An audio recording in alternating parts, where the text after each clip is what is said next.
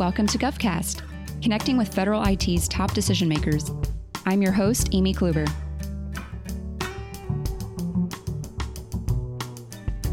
Streamlining procurement in the federal government can ensure quicker adoption of emerging technologies, more agile workflows, a talented workforce, and the list goes on. The U.S. Digital Service has a reputation for being at the forefront of tech modernization across government. It provides various consulting services, making impacts at agencies like Veterans Affairs and Health and Human Services. And it really prides itself on hiring and empowering the diverse people to deliver better services for Americans. U.S. Digital Services Director of Procurement Florence Kasule, a former contracting officer herself, and previously an acquisition lead at the Defense Digital Service, knows a thing or two about traditional acquisition. She leads the agency's team of acquisition experts, so called the Procurementati, who are aiming to transform how government approaches buying and developing digital tools and services. She explains the importance of relationships and what she describes as lifelines in acquisition. Let's hear it from her.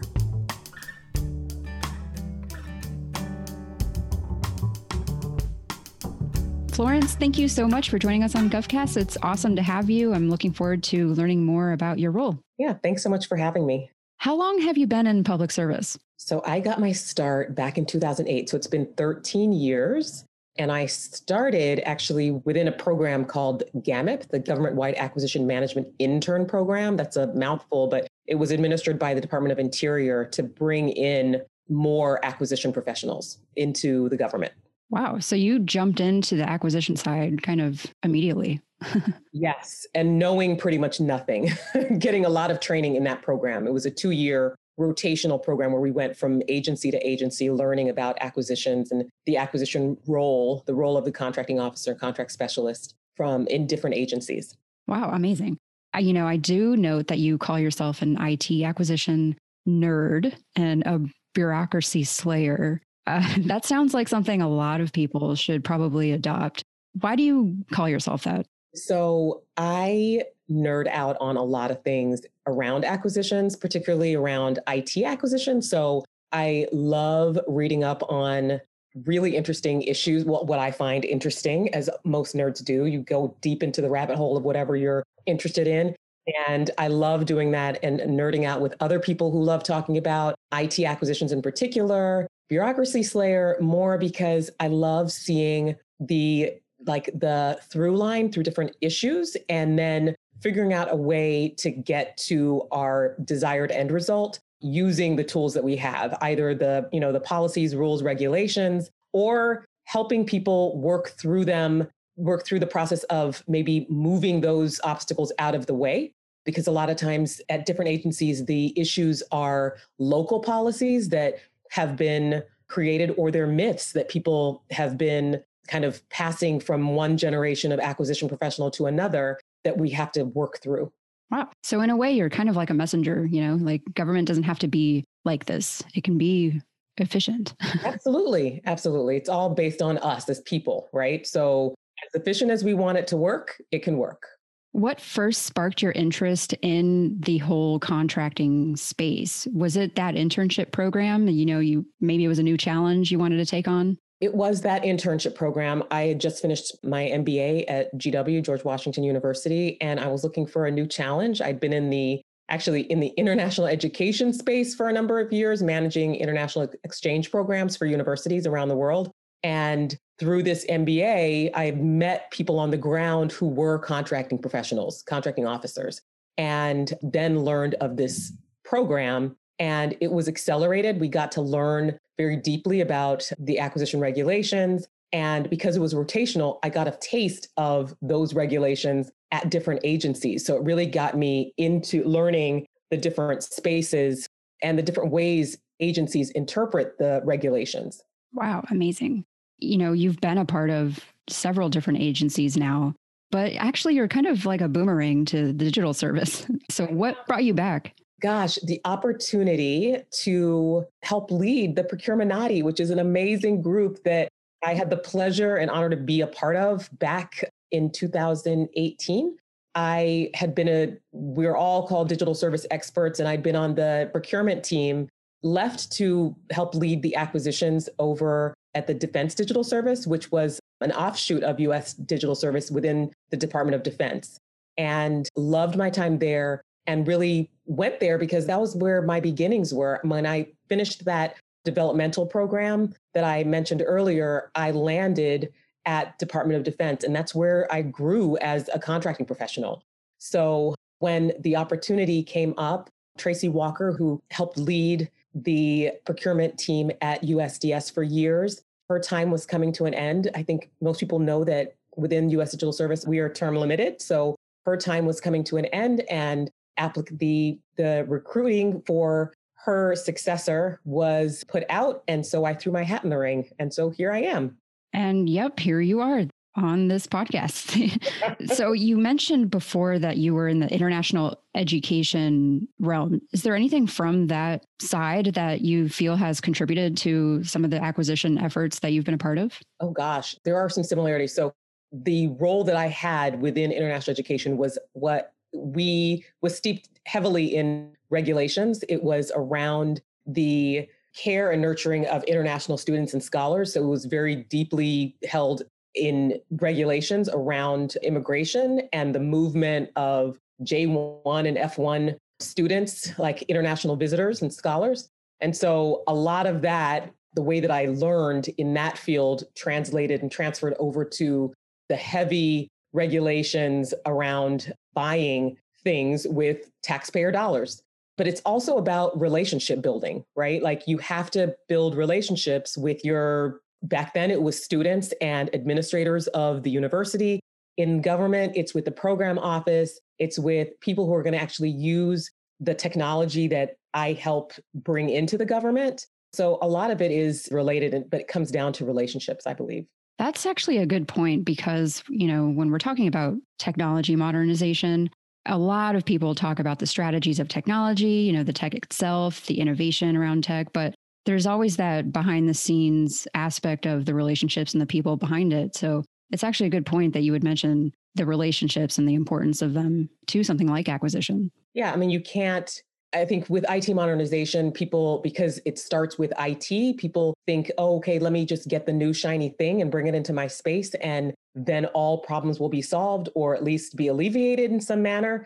But I like the idea of people, process, and then bring in the technology to help enable the modernization, but you really cannot ignore working out who are your people, what is your workforce, what's the makeup of your workforce, what are the processes that help them do their jobs better, and that you want to move things out to? If your end folks, you're the people on the ground, if it's the American people, the American public, if it's you know if you're trying to satisfy things within your department you really i believe have to work through all of the like what are your issues within the workforce and what are the processes that they are working through and then layer the technology that meets those needs. Right and similarly kind of on the flip side how have you seen agencies IT modernization strategies impacting that procurement strategy side so you can't have IT modernization without really thinking through your procurement, all the procurement implications. So the ones that I believe have done it well have really, again, it comes down to the relationships. Your CIOs, your CTOs have to be really good friends, I believe, like phone a friend with your acquisition head, your head of contracting activity, or your senior procurement executive. All of those folks have got to know one another on a first name basis and meet as regularly as possible to understand what's the mission here, what are we trying to get to, and like what's our overall goal in order to help meet those goals. But in terms of on the ground, you have to make sure that your acquisition workforce knows what they're buying, understands what exactly are they helping procure in order to help lead the program offices or the requirements offices on acquisition strategy, on the documentation that they need, on administering those contracts appropriately. I'm a believer in like again phoning a friend making sure people know what exactly are they buying in order to really be really good business advisors.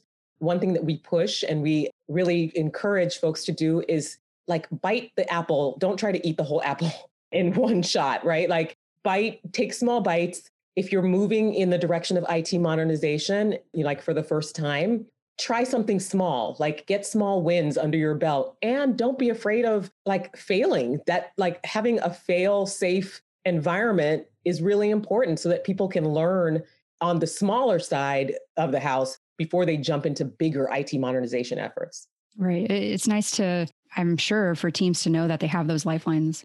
What are some ways that the digital service is helping federal agencies reform some of these processes? So um, some ways are in the in the beginning phase. So when we if we have an engagement and we go into an agency, one thing that we'd like to do is what's called a discovery sprint. And it's a multidisciplinary group that will go in and kind of try to get to the ground truth of what is the problem we're all trying to solve here.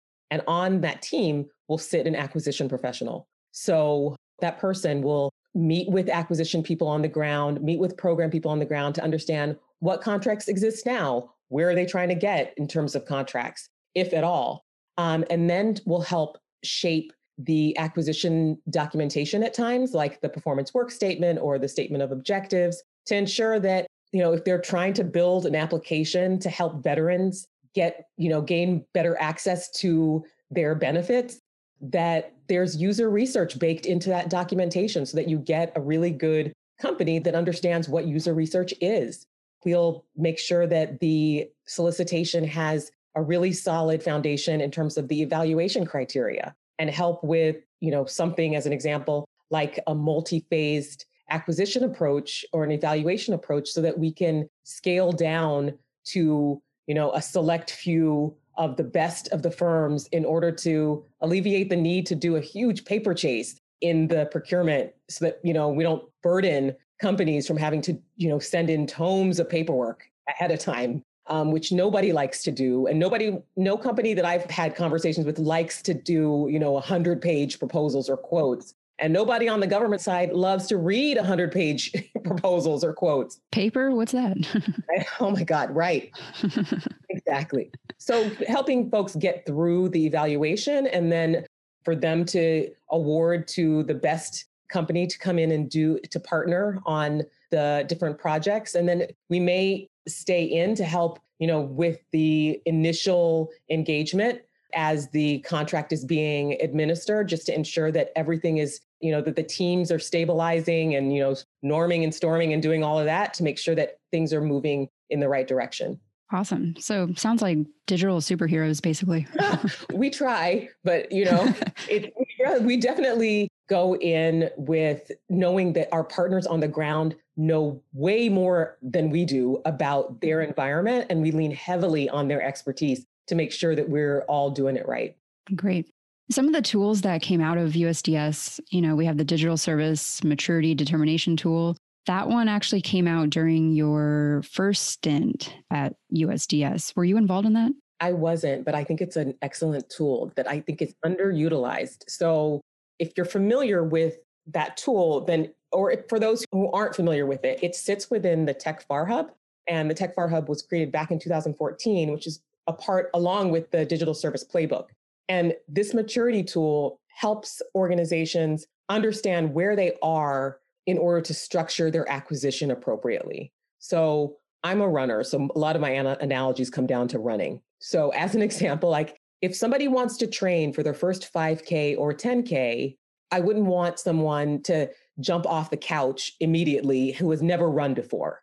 I'm going to want to know have you ever run before? Do you have the appropriate shoes? Do you know anything about running in terms of conditioning? The maturity tool has is something like that where it's trying to assess where are you in the landscape? Do you have the right people on the ground to do an evaluation, to do a multi phased evaluation? Do you have people on the ground if you're going to evaluate firms that are doing user research? Do you have people within your organization who can evaluate those types of services? So making sure that you understand like where are you honestly and then moving forward with that knowledge behind you. Okay. Great. And Earlier, you mentioned, you know, certain agencies are maybe more far ahead than others. You talked about, you know, a use case with veterans and their claims and benefits. Are there any agencies that you have noticed have been especially quick to adopt this more agile approach to tech acquisitions? You know, are you able to name drop anybody? so, in terms of name dropping, I'll name drop the VA as well as CMS, which is part of, you know, HHS and Homeland Security. These are three agencies where there are folks who have graduated from the DITAP program, the Digital IT Acquisition Professionals Training Program that USDS created alongside with OFPP.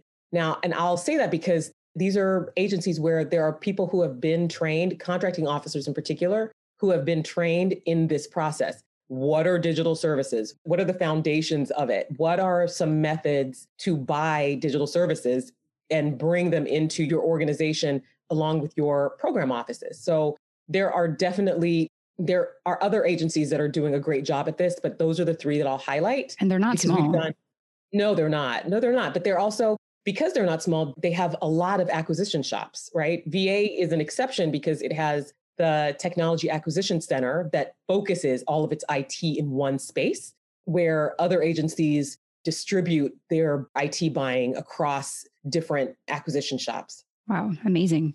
Well, that's good to hear. You know, it's something as big as HHS or CMS, you know, can be accomplishing some of these things.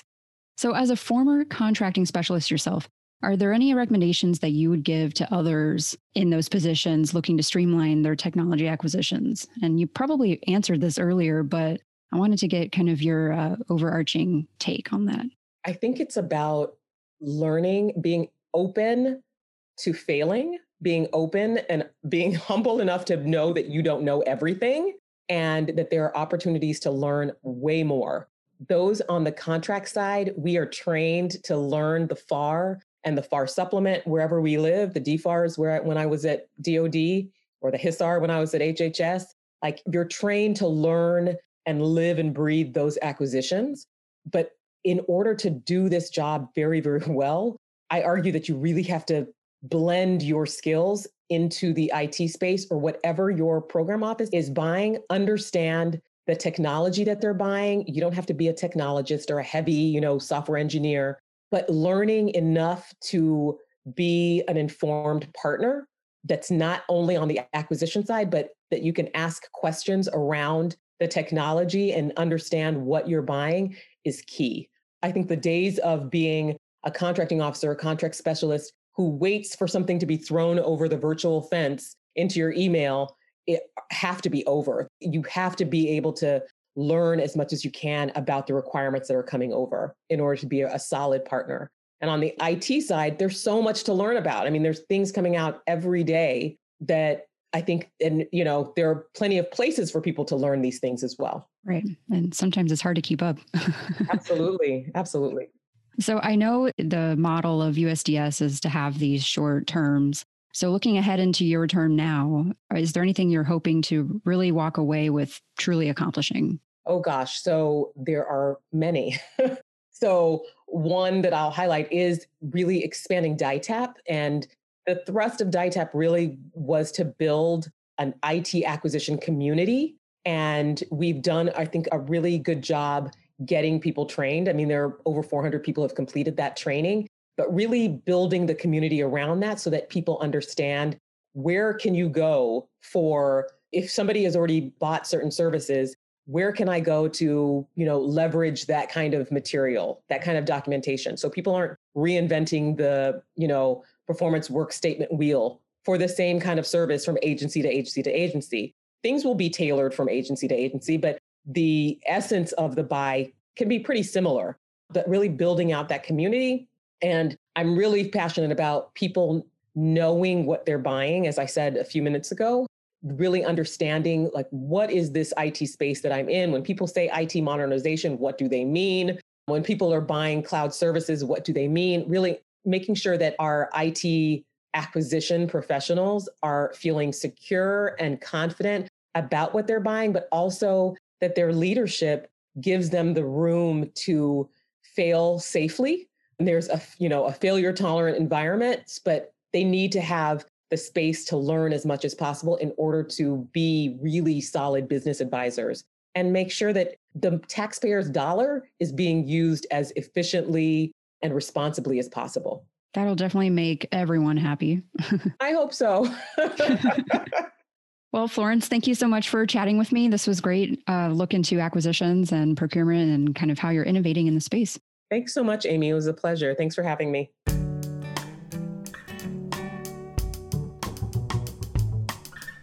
GovCast is a production of Government CIO Media and Research. For more podcasts, head to our website. And please, if you liked what you heard, let us know by leaving us a review in iTunes. We continue to strive to help you connect with federal IT's top decision makers. Thanks for listening.